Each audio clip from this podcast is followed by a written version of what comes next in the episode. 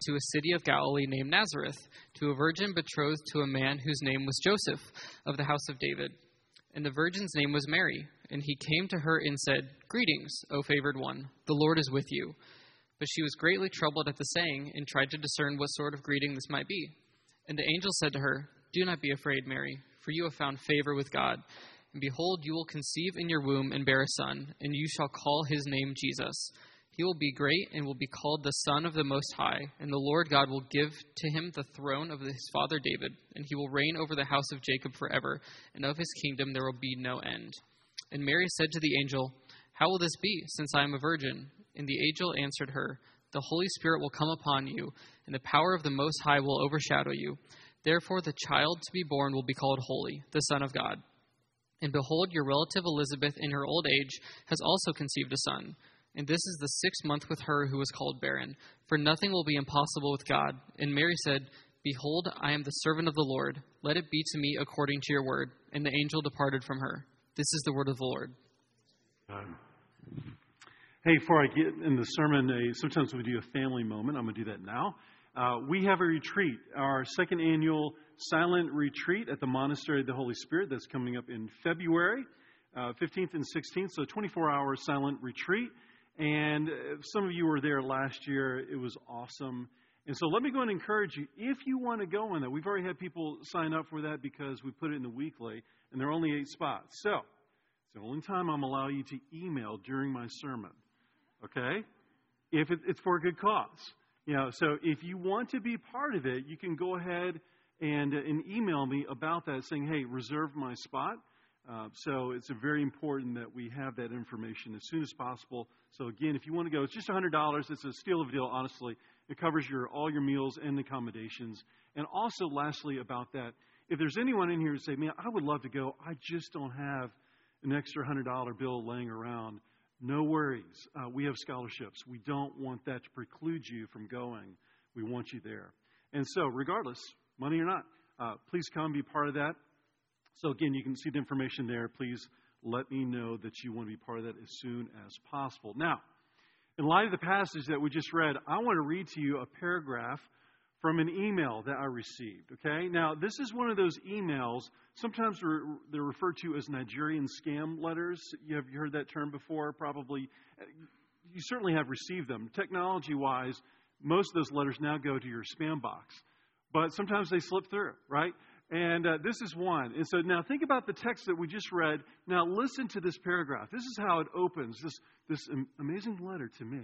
It says this Greetings from Mrs. Angelina.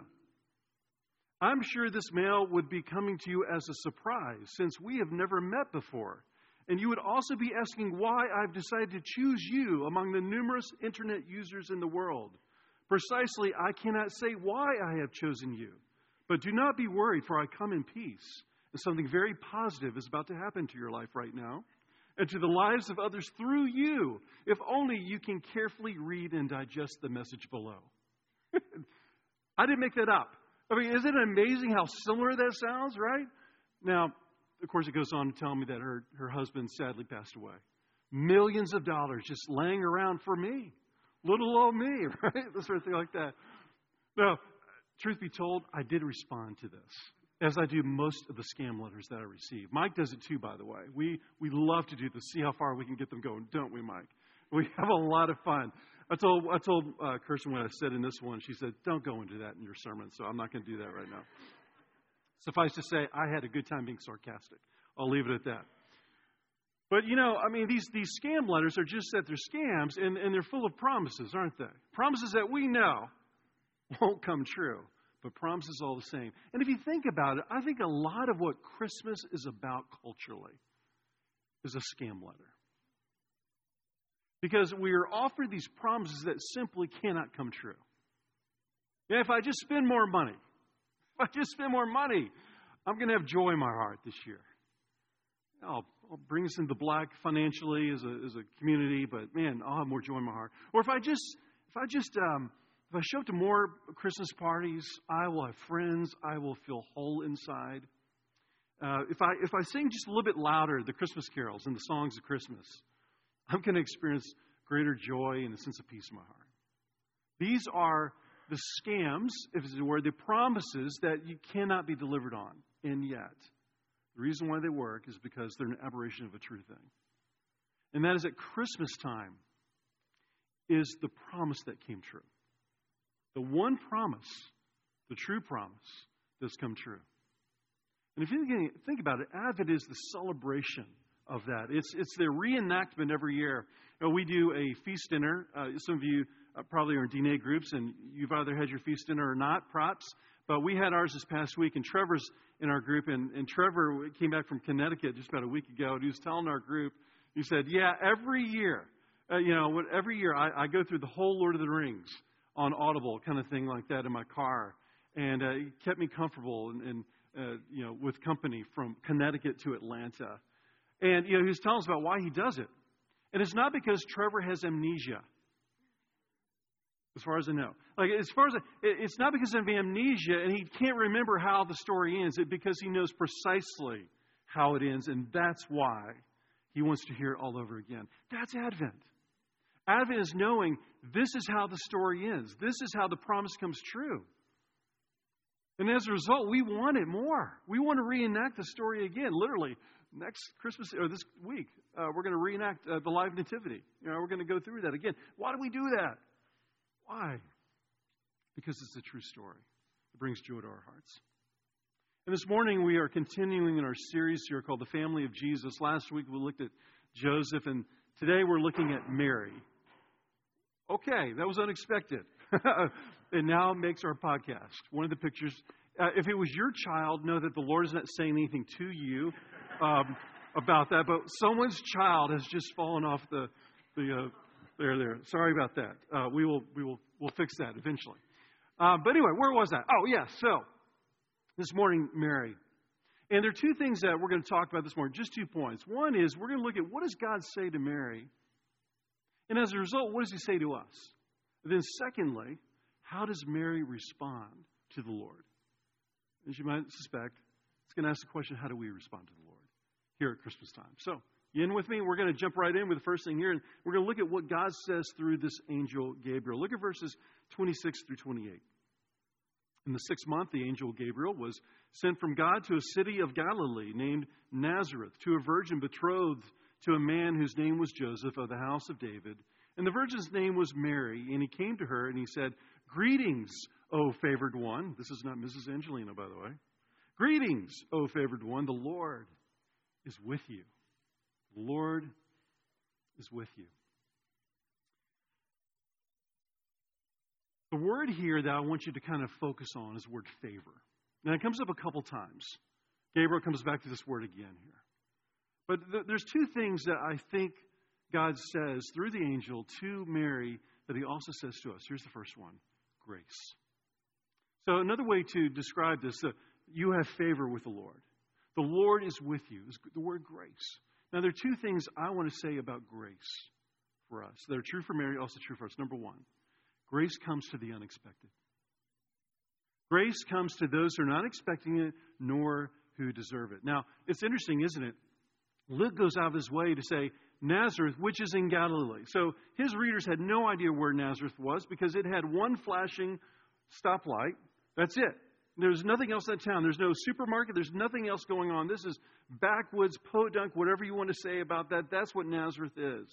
Now, the expectation of greatness in the ancient world, as it is the case today, I would suggest to you, the expectation of where greatness comes from and who receives the best is not in the backwoods of Nazareth.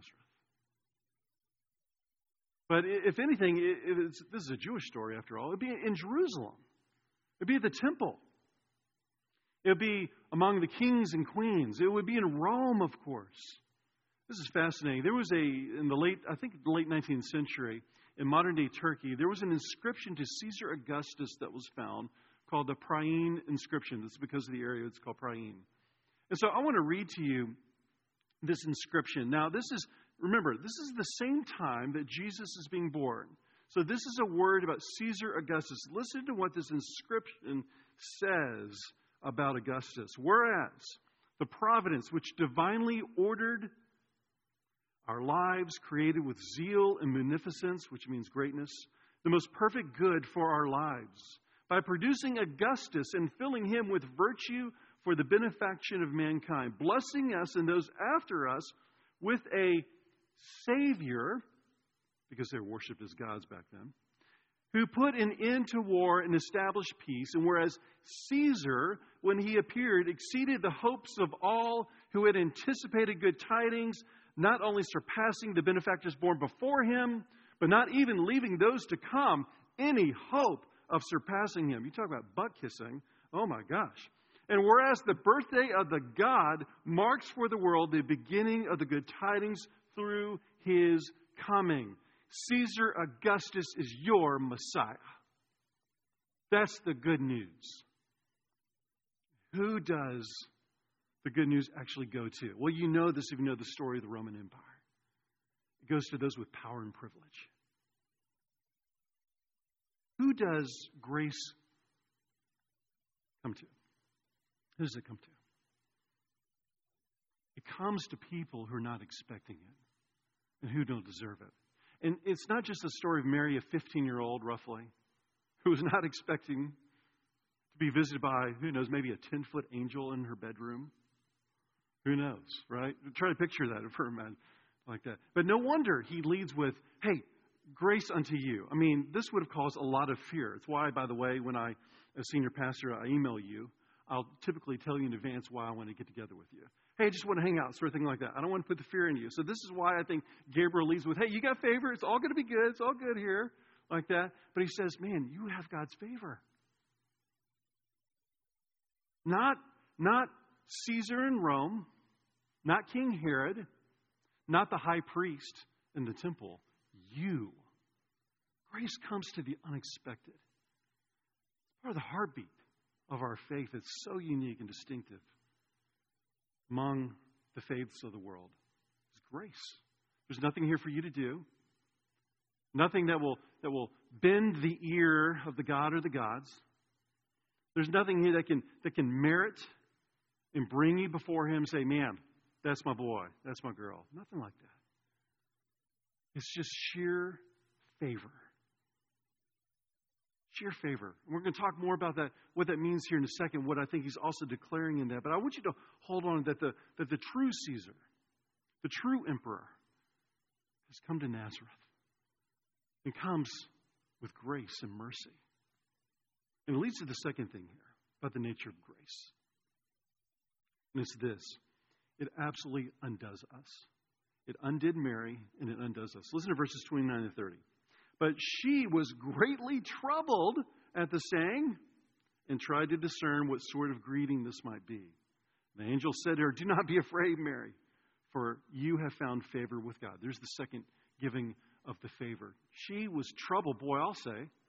Again, massive angel, unexpected. Remember what I said last week that Joseph was not expecting a story like this. It wasn't like, oh, yeah, of course, I knew it was going to happen, just didn't know it was going to happen to me.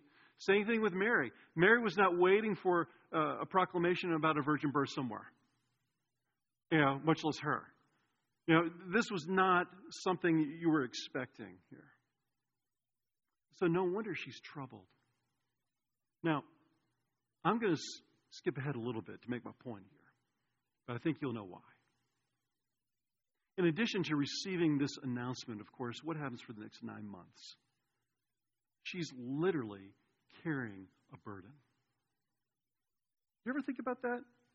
You know, I said last week we, we tend to look at Joseph as a two dimensional wooden character in front of your fireplace. Same thing with Mary. Except for this, this time, Mary's got a halo at least, right? She's got the halo and, you know, oh, you know, sort of thing like that. You know, but let's let's get down into her soul for a few minutes. What would it be like to be 15 years old? And you have this this angel appear to you with this proclamation about what's going to happen here, and then disappears, and you're left with a burden. You hear me on that? You're left with a burden. Make no mistake about it, friends. We tend to clean her up. But she is left with a burden, and guess what? So are you. That's where I'm going with this. One of the things that is so common today in the Western world in particular, but certainly among us, is anxiety. Now, we've talked about anxiety before, but it bears repeating now with Mary. When it says that Mary was greatly troubled, and then the angel leaves, and leaves her with a with an unexpected pregnancy in a shame culture where they can beat you to death for adultery if that's what they think. And by the way, just so you know, we know this from elsewhere in the Gospels, that this was a stain upon her reputation for her whole life. Jesus, it was hinted at, was a bastard. That happens later in the Gospel accounts. So this is Mary's story now. And I wanted, I want you to connect with it this morning through, through the word anxiety. What is anxiety? Anxiety is fear, but it's often coupled with a burden. Anxiety is, is this fear, the sense that there's something that I can't control that's in my life. And I know, I'm not going to ask for a show of hands here, but I know that that's the story of most of us in here. That there's something in our lives. We, it's either been in the past or it's current. And I guarantee you, it will be in your future as well. Something that you cannot control. Something that has happened to you that leaves you feeling fear about the future. That leaves you wondering, how does the story end? And don't you know, despite the evidence of a growing womb, despite the fact that an angel has visited her, this is Mary's story. And I think it's ours as well. I think we'd so quickly move past her and we clean her up without seeing this is how she connects to us, you see. And, and that's the thing about grace. We like to say that, that grace is this thing that, that happens to us. We're like, thank you, God. And that's true. But there's another side to grace. Grace, as it's given to us here in this passage, is the giving of a plan, of a story. And let's be honest, sometimes we're not fans of God's plan. Am I right or am I right? There, there are times in our life where, where He says to us, if you follow my plan, I'm going to change your life. And it's going to make you more of who you were intended to be, more of who you were designed to be. But we read that, we look at that, and we see it differently. We have a different interpretation. And all we see is anxiety. All we see is pain. All we see is suffering. And we cannot see what God can see. Now, I'm going to talk about response to that here in a second. We're going to see Mary's response, and we're going to look at ours. But I want you to hold that with me that, that the grace of God doesn't mean halos, an immediate shalom, peace. Sometimes grace can be risky. Sometimes grace can bring discomfort to us. Because when God comes into your life with a plan, it is His grace by definition. Because of the second thing that He says. In verses 31 through 33. He says this I love you. Listen to it.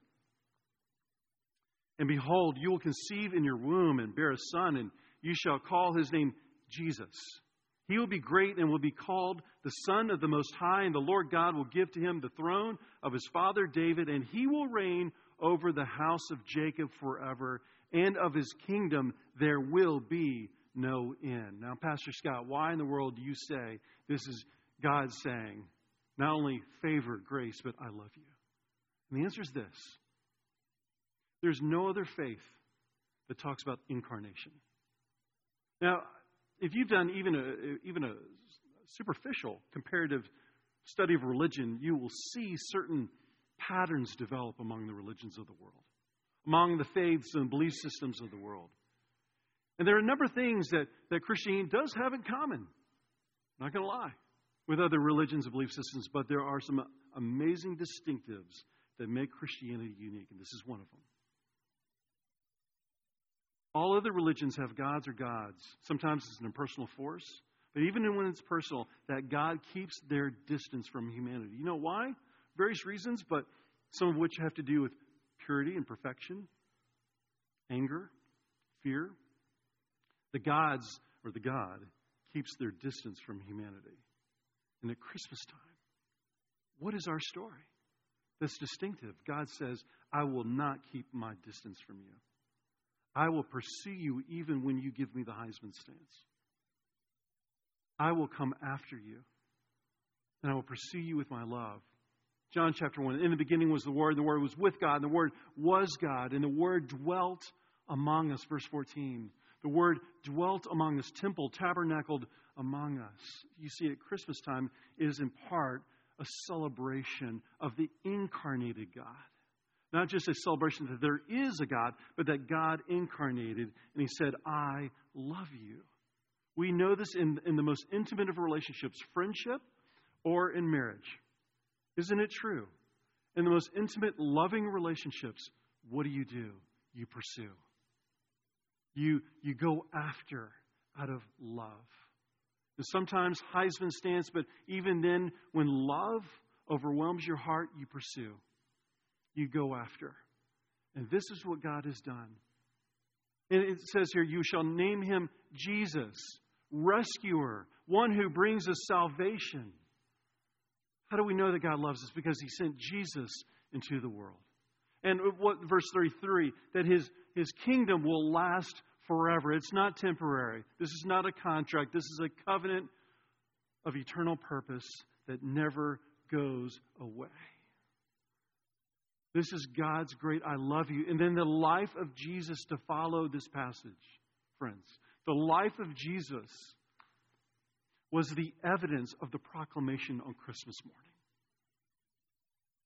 He says, if you want to know who God is, later in Gospel of John, it says this.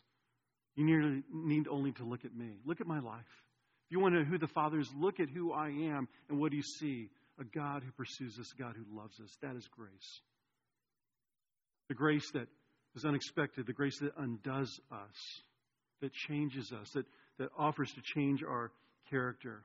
Now, I want to go back to the anxiety here before I go to the last point here. I want to go back. I want you to name the anxiety this morning with me. What is it? What is it that you're experiencing right now, or, or maybe recently? What is it? And how does that proclamation, grace to the unexpected, you have his favor?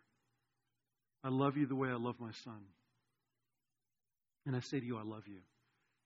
How does that change your perspective on that which you cannot control? I just recently watched the, uh, it's a, like a mini series, limited series. It's called The Pacific. There's the Band of Brothers that was about the uh, European theater of war, World War II, and then the Pacific was done by HBO after that about the Pacific, and and and, uh, and again limited series. So I finished it, and and the very last episode is one where the war is over. Now this is one character who is from Mobile, Alabama, and going into it, he's innocent. He he's full of life. He's going to follow his brother into the war, as so many young men did in the 1940s. But he comes out on the other side of several years of war in the Pacific Theater cynical, angry, numb, having killed. And this, by the way, these are true characters, historical characters that they build a story around. He comes out of that um, having killed one Japanese soldier after another, after another, after another. And so he comes home a shell of himself, having experienced tremendous amounts of trauma. And in one of the very last scenes of the series, he is in the backyard. He doesn't know what to do with his life. He comes home and, and he's in the backyard, and his, his father, uh, who had been the sort of guy, which is classic 1940s, who would shake hands when they go off to war, never hugs, nothing like that. But he's doing that. He comes home, gives him another shake of the hand when he comes home. And he can see that his son is a shell of himself. And he says, Let's go dove hunting.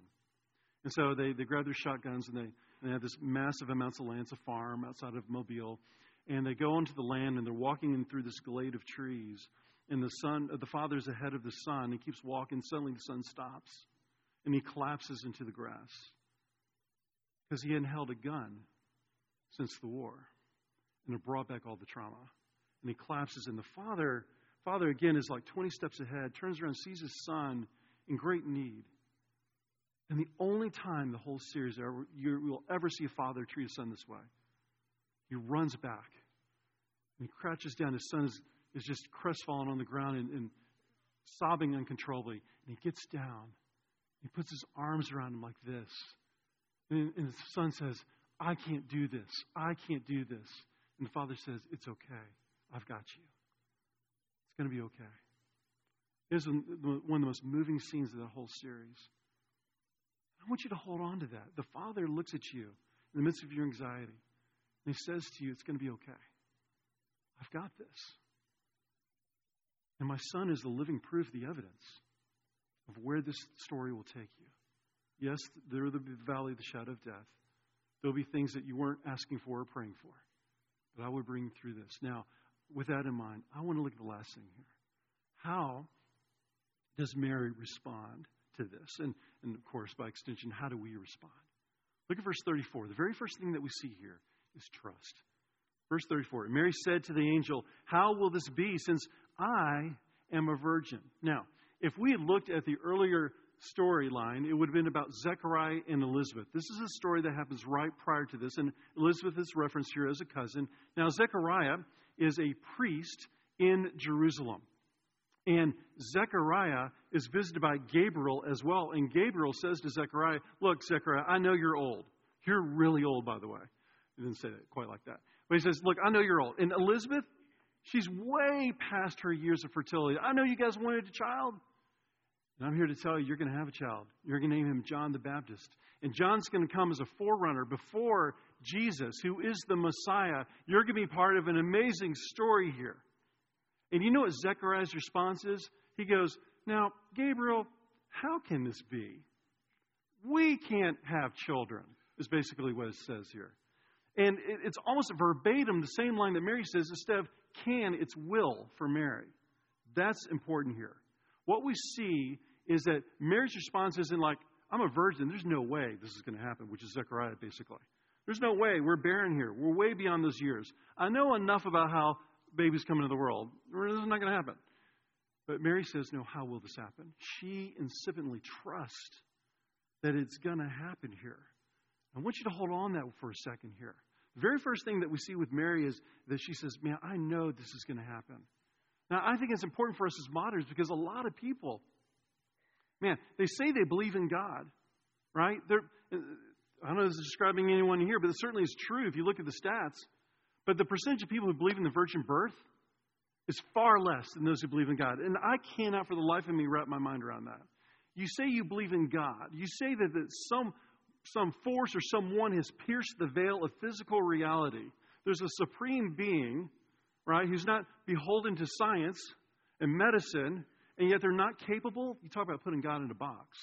N.T. Wright says we do that. The reason why there's a gap between those who say they believe in God and those who actually trust in Him with things like the virgin birth, the reason why he says is because if it's true that God can do that, we owe Him our everything. And Mary gets it. Do we? This beginning with trust, and I have a, you know, think about what we're saying here about anxiety, the plans. Do you trust Him? I mean, it's brass tacks, do you trust that in the midst of your, whatever it is, the hardship especially, you say, God, you've got this? Because your first response, what Mary's is here. A 15 year old. Amazing. And then listen to how Gabriel responds, verses 35 through 37. And the angel answered her, The Holy Spirit will come upon you, and the power of the Most High will overshadow you. Therefore, the child to be born will be called Holy, the Son of God. And behold, your relative Elizabeth, in her old age, has also conceived a son. And this is the sixth month with her who was called barren. For nothing, there it is, for nothing will be impossible with God. First of all, notice the overshadowing there. This is the same. We talked about this last week. It bears repeating. Genesis 1 1 and 2 says this Listen, this is how the story begins of God who's not beholden to science, who can bring about by fiat by simply a word can bring life into the world, as he did for Elizabeth, as he does now for Mary. In the beginning, God created the heavens and the earth. The earth was without form and void, and darkness was over the face of the deep, and the Spirit of God was hovering over the face of the waters. The waters there being a symbol for, for chaos, which was in ancient Jewish culture, deep waters, the ocean was a symbol of chaos. And so, not physical waters, this is a metaphor saying there's nothing there. It is chaos. Now, what will you do, God? And it says in our text that, that the Spirit overshadows Mary. Same idea, friends. Hovering over, enveloping. I've got this. I've got you. And what I will bring about will change you and will change the world in the process. And it gives her evidence. Look, you know about Elizabeth. She was barren. she's got a child. And so as, as, as Elizabeth sees that child grow, and Mary says, Man, you can do this. And same thing, as that child is growing in her womb, she has evidence that God's plans, though they are strange, though they're mysterious, and we can say, God, I don't understand why you've given me this plan in my life. I don't understand why you've given me this trajectory, this journey. I can trust that it is you doing it. And I want you just, as we close here, I want you to think, what is it that you call impossible in your life right now? In verse 37 there, nothing's impossible with God. What do you call impossible? Is it peace in the Middle East? For a lot of us, that, that, that feels pretty intractable, doesn't it? Like we've seen this story before. Uh, we've seen it's just chapter 36 million at this point. Like we've seen this story before. Or maybe it's personal. You're single this morning. You're saying, I don't know how I'm ever going to find Mr. or Mrs. Right. I have prayed and I have prayed and I have prayed. This seems impossible. Or, or uh, it's, it's that it's depression. And you're saying, I don't know if I'm ever going to be free from depression. It seems like it's lurking around the corner every morning when I wake up. Or it's the anxiety that we talked about that connects so many of us in here. I don't know that I'll ever be free from this. Now, I can't tell you this morning a time frame on when God will deliver you. All I can tell you is that one day you will be delivered. There will be no more depression, no more anxiety, no more loneliness, no more violence in the Middle East. The promise of Jesus on Christmas morning is the promise that we're still waiting to come true. Advent is not only a celebration of what happened, it is a looking forward with expectation. Come, thou long expected Jesus, as the carol sings. Now, but not yet. We have been delivered, and yet we await deliverance. That's where we're at. And the question is can you trust between the now and the not yet that God has you? That's where we are. And the last thing I want you to see is in verse 38. Look at that, trusting, but then she does something. Mike earlier was talking about DNA. A stands for action. Listen to this is the A for her in her DNA group. and Mary said, Behold, I am the servant of the Lord. Let it be to me according to your word. In other words, I am committing myself to this. And the angel departed from her. So let's do this. Kind of thing like that. A lot of people look at discipleship as, as chains. I mean, I got to change my sexuality. I've got to change how I approach finances and money. I have to all that stuff like like all these commands, commands, commands, commands. And and, and often what we do is we say, uh, "I'll submit if there's a conditional clause." And what Mary says, there is no conditional clause. I submit. Why? Because you are the King of Kings and Lord of Lords. I owe my very existence to you. You bring by fiat life into my womb. And if the one who spun the stars into the sky and who created life with a word, who now gives me a word that spins life into my womb, that will forever change the nature of reality, how can I do anything other than say, Lord, you've got this? I give you my everything. I think that's, a, that's where the challenge, that's where I want to end uh, today. It's just like, again, what is it here at Christmas time that feels like I have not yet fully given this to you. It's my finances. I'm afraid to give up a tithe and an offering to ministry. I'm afraid I might be short somehow if I don't do that. I'm afraid of giving this relationship, uh, this guy I'm dating, this girl that I'm dating. Um, I'm afraid of giving. What What will you do if I give that to you? Oh, that's where the rub meets. Yeah. But He is good, friends. His grace, His favor upon you. He says, I love you. Here's the evidence my son, who now grows in your life. So may it be for us as a church that we are people set on fire for God in 2024. And we follow in the footsteps of Jesus ultimately, but we, we look at Mary's story and we say, Come, Lord Jesus, unto me. Fill me with life, life eternal. Change me. Let's pray. Father, we thank you for this good word this morning. We thank you for Mary's story. We we dare not leave her in the nativity scene. We dare not do that. We dare, dare not leave her with two dimensional haloed effect. We dare not do that. But we step into her story, and in doing so, with courage, we see ours. We see the fear, we see the anxiety, we see the burden, we see the unanswered prayers, we see the unanswered questions. And yet, Father, we say, May it be done to me as you command. Lord, give us that trust, because that's the sort of trust that brings freedom according to how we have been designed. To trust that you are a good God who's for us and not against us. Here at Christmas time, may we lean into that promise all over again. We pray this in your name, Jesus. Amen. Amen. And now we respond to God's word through confession. And I think